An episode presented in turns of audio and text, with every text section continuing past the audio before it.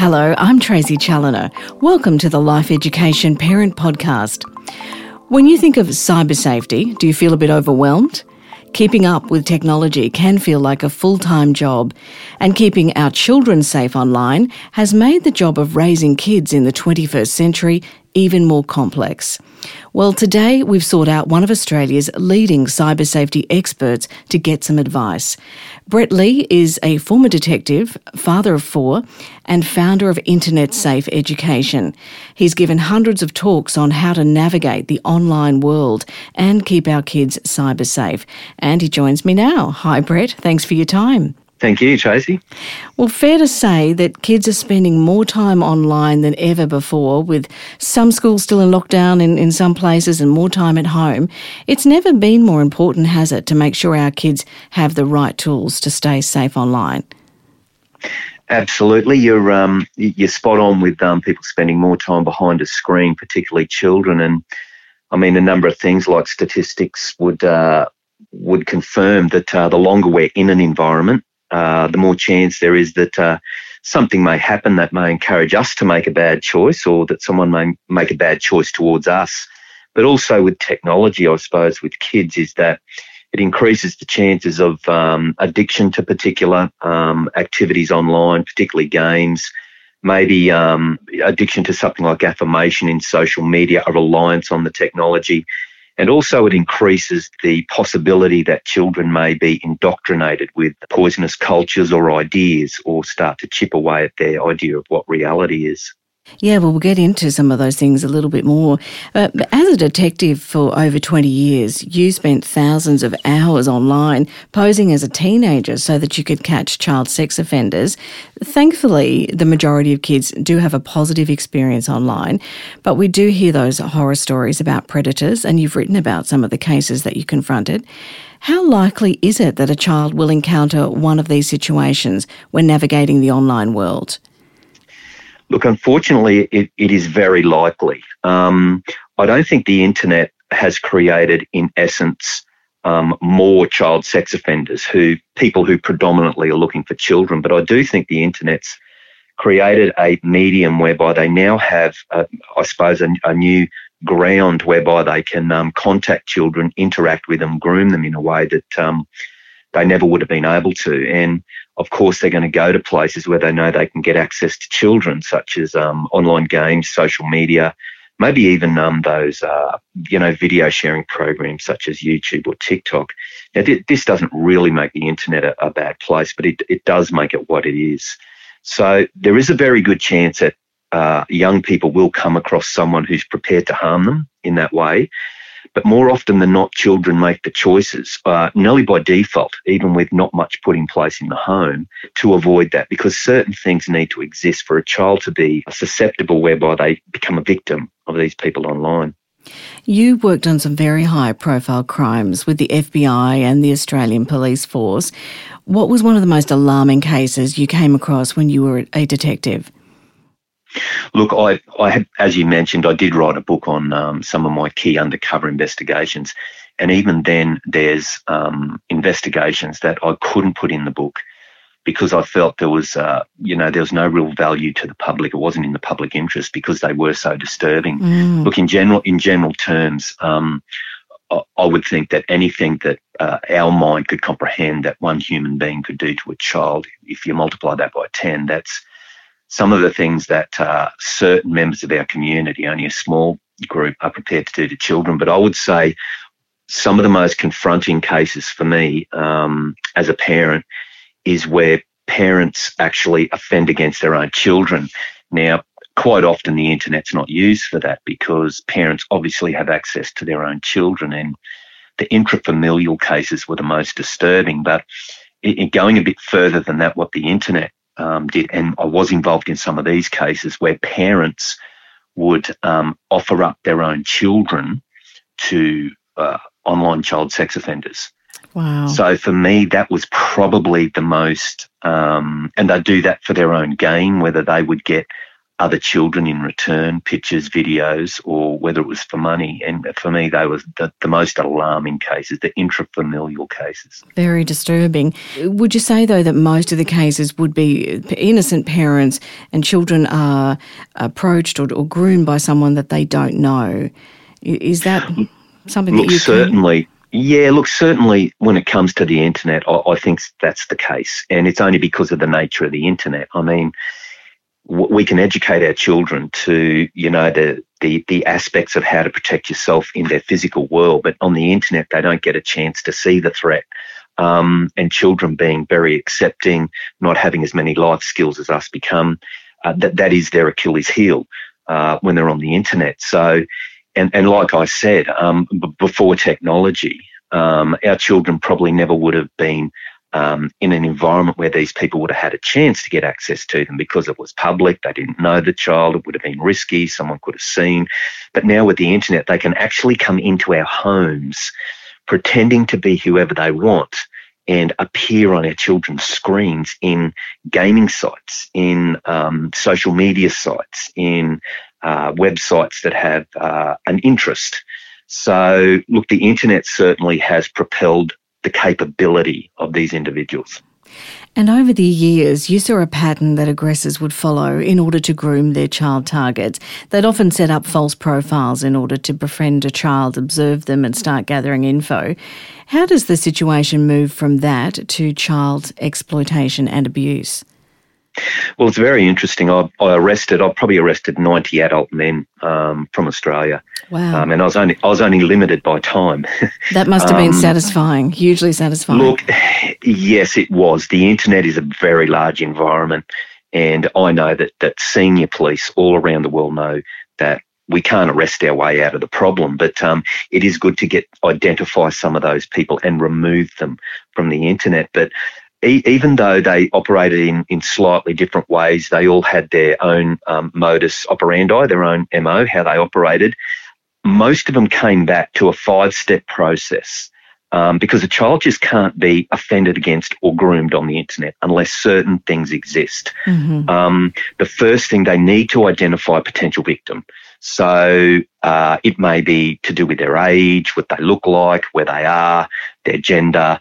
So they identify the type of person they're looking for, and they do that through pictures and videos. And that's why I really say to parents, really monitor the personal information your child shares because that can become a, a picture of, of their child in another person's mind. So they identify a potential victim. Then they need to gather information for a number of reasons. One of them is to, like I said, make that child real, to know who they're dealing with. But what it also does, it moves into the third stage that they go through, whereby it enables them to identify a need or a vulnerability. Mm-hmm. Now they latch onto that need or vulnerability and fill it and what that does then, it desensitizes the victim and develops trust. Right. So then they can get what they want from that child. Sometimes uh, they will then turn that against the child and through threats and intimidation to get what they want, but generally they develop trust. Then the fifth stage is the offending, where they exploit that trust in a number of different ways. And it could be that's where the threats could come in, um, pro, uh, promises to satisfy their, I suppose, their unlawful intentions. So generally they go through and they have to go through that five step process. And their ultimate goal is to coax a child to do something that they don't really want to do, like provide a photo or a video. Yeah, look, the nature of the internet is like one of the needs that generally most children have is they want friends. Mm. They want to feel good about themselves. They want to be famous. They want to be noticed. And that's what kids tell me. And that is their need. So getting the, the information can be one of the simplest parts of their process. Getting further information that may be not consistent with what we expect as a community, that could be a little bit more difficult. Um, that's why they develop the trust, such as send me a sexually explicit image of yourself mm. or meet me somewhere. So the actual just the sharing of, of the information by default, unless we educate children and put some things in place, they will feel that that's okay to do. Mm, so important to educate, isn't it? Well, oh, Brett, the, the Federal e-Safety Commissioner says that as soon as we hand a child an internet-enabled device, we need to be teaching kids the do's and don'ts of internet safety. In other words, be careful what you post, don't talk to strangers online, never share passwords, and beware of what you download. We don't want to frighten children because the internet can be a fantastic resource, but if you could give parents three key tips to help kids stay safe online, what would they be? That's a great question. There are many, but there's probably three that I would focus on. And I would even go further than the eSafety Commission and say we start the education before we hand the child uh, a device. Yes. Um, so, so they're prepared. but I'd say the first one is this teaching children the value of their identity on the internet. Mm-hmm. The second one is to instill in our children that the internet connects them to real people. And if those people aren't part of our physical world, they remain strangers. Yes. And the third one is creating a culture of communication with our children as it relates to technology. Now, not one of those messages really relates to technology, they're life skills. And they're probably very similar to the skills we teach our kids to manage the physical world. And it's, it's important for parents to have strategies and to know these strategies are powerful, even though they're simple, that they don't need to be an internet expert. Yeah. And they don't need to look over their kids' shoulders 24 hours a day. Mm. Just because the internet does have those dangers doesn't make it a bad place. And when focusing on these three bits of advice, they're going to reduce risk when it comes to their children, for the rest of their children's life when it comes to technology. Mm, that's great advice. And I know one of the other things you've spoken about is encouraging other parents and guardians to lock down their children's profiles because your child might have their Insta page uh, on a privacy setting, but if one of their friends doesn't, and if your child's in pictures that are posted, they could still be exposed to the wrong sort of attention. Yeah, look, exactly. Um, one of the prices we pay when we use technology is that we're in a very public place, that we're connected to people we do know who add value to our life but also people that we don't know. And it's, we'll never be able to control the choices that other people make. So as soon as we make a choice, um, what happens in relation to that choice is really not our decision. So look, I think it's just being aware of that and knowing that there's things I do and I don't need to share. Am I prepared for a particular type of person, whether it's a parent, someone else's parents, every student at my school or another school to see it? And if the answer is no, really the only way to guarantee I can protect and control that is by not uploading it. And one of the things I say to kids is there's not one key you have to type on the internet or else your life won't turn out as well. and then I say to them, if, if you do resist making that choice, that's a good choice. So it does come down to, I suppose, the education we give them and the, the environment that we create whereby they have a reason to make the right choice themselves. So just to think it through before they make that choice. That's so important, isn't it? Teaching kids to pause and think about the repercussions. Uh, yeah. And often not posting is the best decision. I always say to kids that uh, I never sent someone to prison because of what they didn't do on the internet. That's right. Brett, it does it seem like a cyber minefield out there. It, every day we do hear about a new app or a game or a website that's potentially harmful. We just can't be current with all technology. There's too much to do as a parent. How can we take charge? What are the main decisions that parents do need to make around technology? Look, I believe that for a parent to really manage technology and to guide their child into making those good decisions, I really believe it doesn't take a lot of time, but we do have to devote a bit of time. Technology hasn't replaced anything, it's just added it um, upon the, I suppose, the responsibilities we always have. I think that a parent really needs to know what devices can connect to the internet and what programs, apps, and websites their kids are using now, we can never stay up to date with everything. But I mean, if our child came to us and said, Oh, everyone else at school is using TikTok, can I use it? Now, a parent within five minutes could do a Google search, go to a site such as Common Sense Media and read everything a parent needs to know about TikTok. Not to say if it's good or bad, but to let them know if it's suitable for their child. And then they can have a conversation with their child and say, look, I've seen where some young people have had problems in here. I'd prefer our family not to be part of this and guide them to some other program. So it's not really about knowing a lot about technology. It's about as we need to know it, we find the answers. Now, there's going to be a lot of pressure placed upon parents, and that's why I never bash parents up. They're really the first generation of parents in the history of mankind that has to manage children with virtually 24 7 access to technology. That's true. So it's yeah. not about feeling they have to be all over it, but it's about understanding what apps and programs their kids are using because there are some purely because of their functionality that um, do cause great concern. I'm glad you mentioned TikTok because I was going to ask you about that. It's been in the news a lot lately. And apart from data being collected from underage users, there's also concern about kids uploading videos during school hours to TikTok while they're still in school uniform, which could potentially make it very easy for a predator to find out where a child goes to school and who their friends are. Do you worry about apps like TikTok? TikTok has always been a massive concern. It used to be called Musical.ly. I believe they got some very bad publicity, so they rebranded. Musical.ly was linked to, in Australia, a number of child sex offence cases whereby adults groomed children within that program. Um, look, it was purchased by another company, so it is a different app, but uh, it was basically the same as Musical.ly. During its development and over the time, it's had functions whereby um, it had locality identification, mm-hmm. so the area that someone was in. It had privacy settings that were incredibly weak. Um, and videos in particular mm-hmm. are like a moth to a flame for child sex offenders it creates that image of that child in a, in a much more effective way in their mind and it causes that attraction. Yeah. Very easy to communicate in there. Mm-hmm.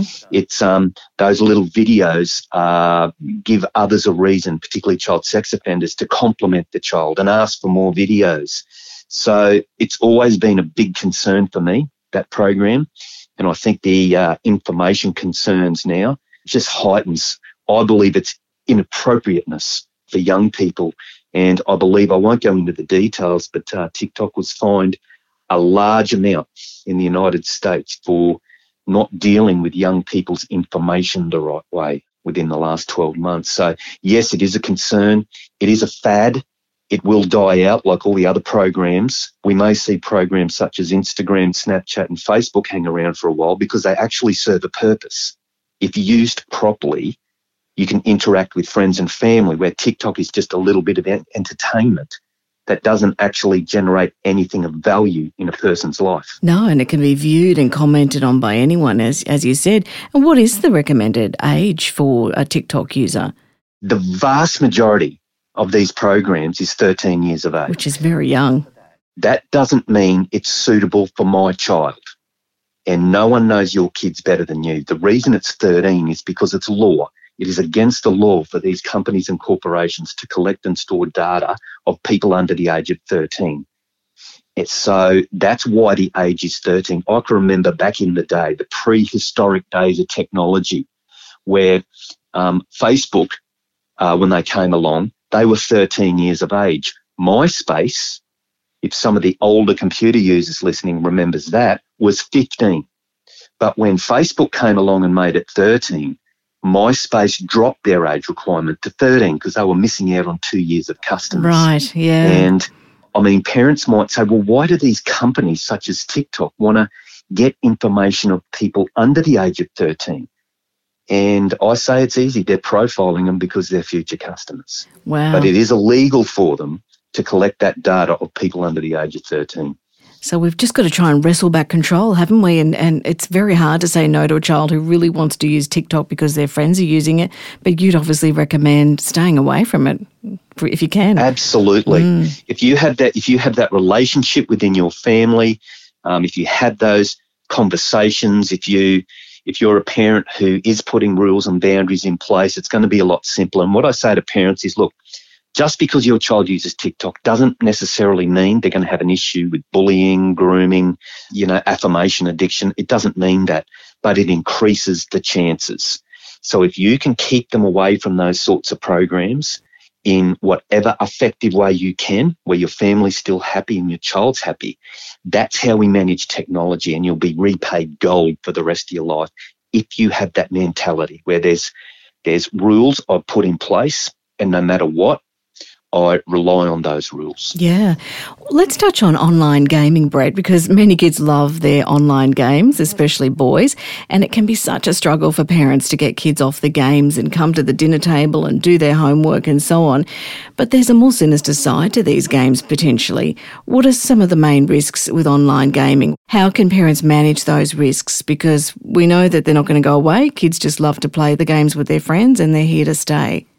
Yeah, look, I, think we all know that games, like all those apps and programs, they're companies and their their main goal is to make money, and they do it however they can. I don't think they're intrinsically evil in their business model, but that's their job, and they are very, very good at what they do.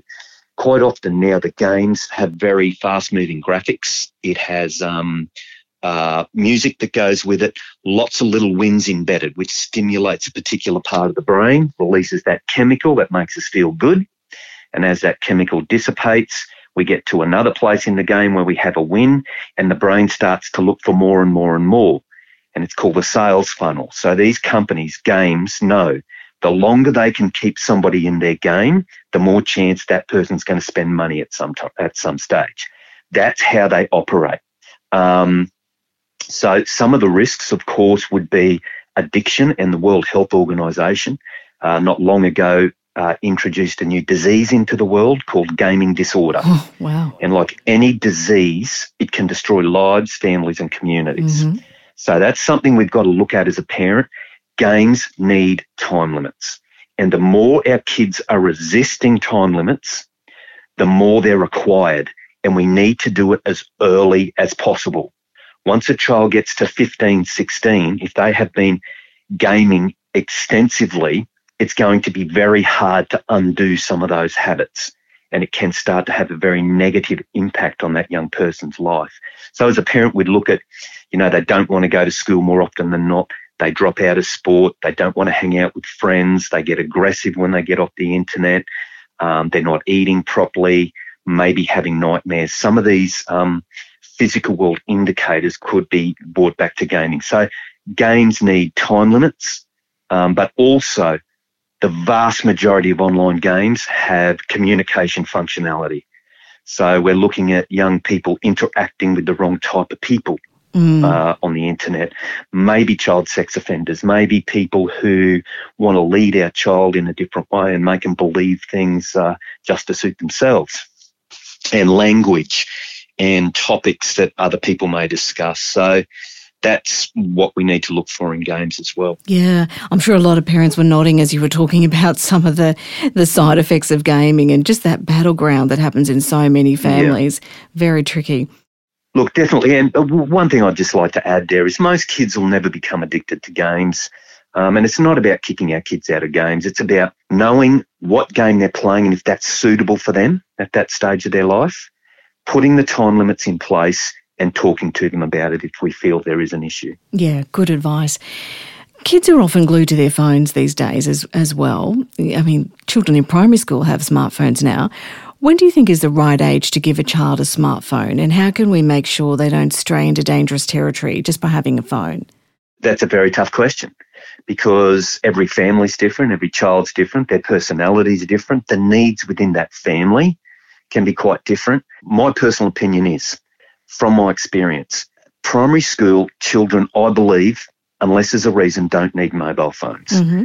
There may be a, a reason in relation to safety where parents need to, for some reason, contact that child. But if they pick them up from school, they take them home, they take them to sport, they pick them up from there, I don't believe a child in primary school needs a phone. Now, nothing I say is meant to challenge parents and go that if your child is in primary school and does have a phone, that you're a bad parent. That's not what I'm saying. Can be exceptions. I'm saying yeah. what our best practice would be, and I think we really need to uh, look at what are the benefits and what are potential things I need to consider or potential risk in giving my child a phone. Now, there's many great products out there that are quite limited when it comes to what children can do on the phone. Some don't have a data plan. You can, you can just, uh, they can have a series of five numbers that can be called. Um, they have um, filtering software actually built into the phone. So they do have a data plan. They can't, you know, they won't have um, inappropriate images or videos pop up. But with a parent, it's always going to be their determination and to, and that's taken into account with their family and their child. A lot of parents feel the pressure, and I, you did mention this, and I'm going to mention it again, where our children may say everyone else at school has got a phone. Now, this could be tech companies preying on a on a parent's vulnerability, and that's fear. Fear that their child is going mm, to be left we out. We call it FOMO, don't we? yes, feel fear that their child is going to be the only one that doesn't play this game or have this or have a phone. And parents make their decisions based on that fear rather than what they think is best. And that's going to be very, very difficult. What I say to parents is this I don't think your child will get to 20 and 30 and say, Mum, my life would have been so much better had I had a phone when I was in year three. Yeah. We put this into perspective.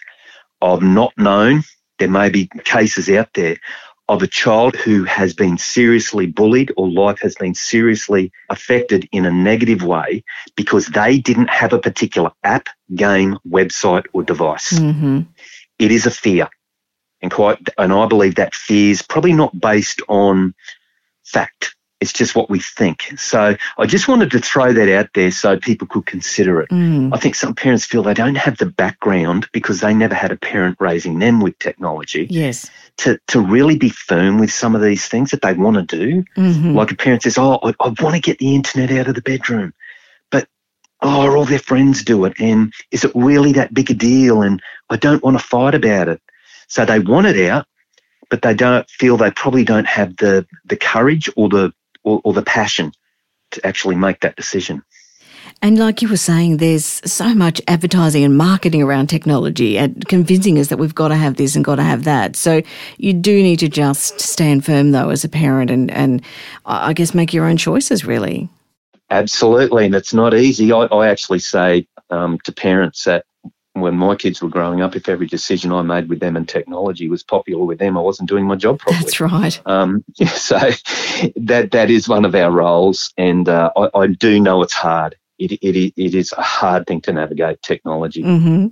Brett, let's just touch on social media. The downside of social media is well documented. It can promote feelings of jealousy, anxiety, low self esteem. Obviously, cyberbullying is a big concern. You strongly recommend that kids under the age of 13 don't have social media accounts.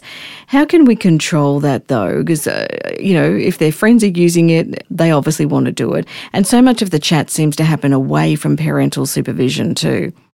Yeah, look, exactly. And what I say to parents is, is this when your child puts their face behind that screen, they're connected to four and a half billion real people. Mm. Every single adult person and every single adult issue that this world has to offer. And this is not about not trusting our kids. This is about not trusting the nature of the world that we live in. Yes, so true. So this is about thinking, what is my child going to be exposed to? And what are the issues it could create if they use social media, particularly under 13? I absolutely would recommend every parent distracts themselves from the idea that their children should be social networking under 13. Well, I really believe no one should be social networking. Look, and in, in saying that, it, it can be used very effectively. Mm-hmm. Um, and there's a lot of good uses. And most people use the internet in an effective way. But this is about weighing it up as to why I'm allowing this. What's it actually going to do? What are some of the potential risks in relation to this? With kids under 13 in social media, when I go into schools, they'll say that they've had, that they may say, look, we've had a number of issues this year in relation to bullying and say, oh, how's it happened? It's all happened on social media. Mm. Every bit of it happened on social media and it happened outside the school environment on personal devices. Wow. So, uh, look, I think it is um, normalising. I think our community needs to get to the stage where we're normalising the fact that, hey, we have made a bit of a mistake. Kids under 13 should not be social networking. And one that once that becomes normal, it's going to be easier for parents to make those decisions. Look, my kids would have come home and said, oh, look, everyone's using it. Now, I know that's not the case. Yeah. Um, so parents are going to get that and they're going to feel like their child's the only one again. Um, and they usually get that from their son or daughter that everyone else is using it. I can guarantee you everybody doesn't use everything. No. So it is putting it into perspective, but I strongly suggest that parents you know, resist the, the, the temptation to allow their kids to social network. How can we control it? We put rules in place. Mm-hmm. Um, we talk to our kids and give them reasons why. We talk to them regularly about what they're doing online and we use filtering and monitoring software. And that should be enough to really get our head around um, young kids and social media. Wow, that's yeah, really good advice there. I think we'd all like our kids to spend less time on screens and online. It has become the great battleground of parenting for many of us. How do you wrestle back control with, with your kids? How did you manage to to get them off the screens? Look, we use filtering and monitoring software, management controls, little programs that's either on the device or on the on the router that helps them manage time. It is one of the big battles. Technology is very easy. All of those apps, programs, websites are designed to keep someone there. And they're very good at what they do. Every picture, every word, every color, every design is designed to keep people online. One of their main things that uh, I believe they're trying to achieve is that they manipulate our mind to make the choice that makes them money. That's what they're working towards. And for children who probably don't have the capacity to make the same informed choices we do because of their age, nothing to do with their intelligence, it makes it even harder for them.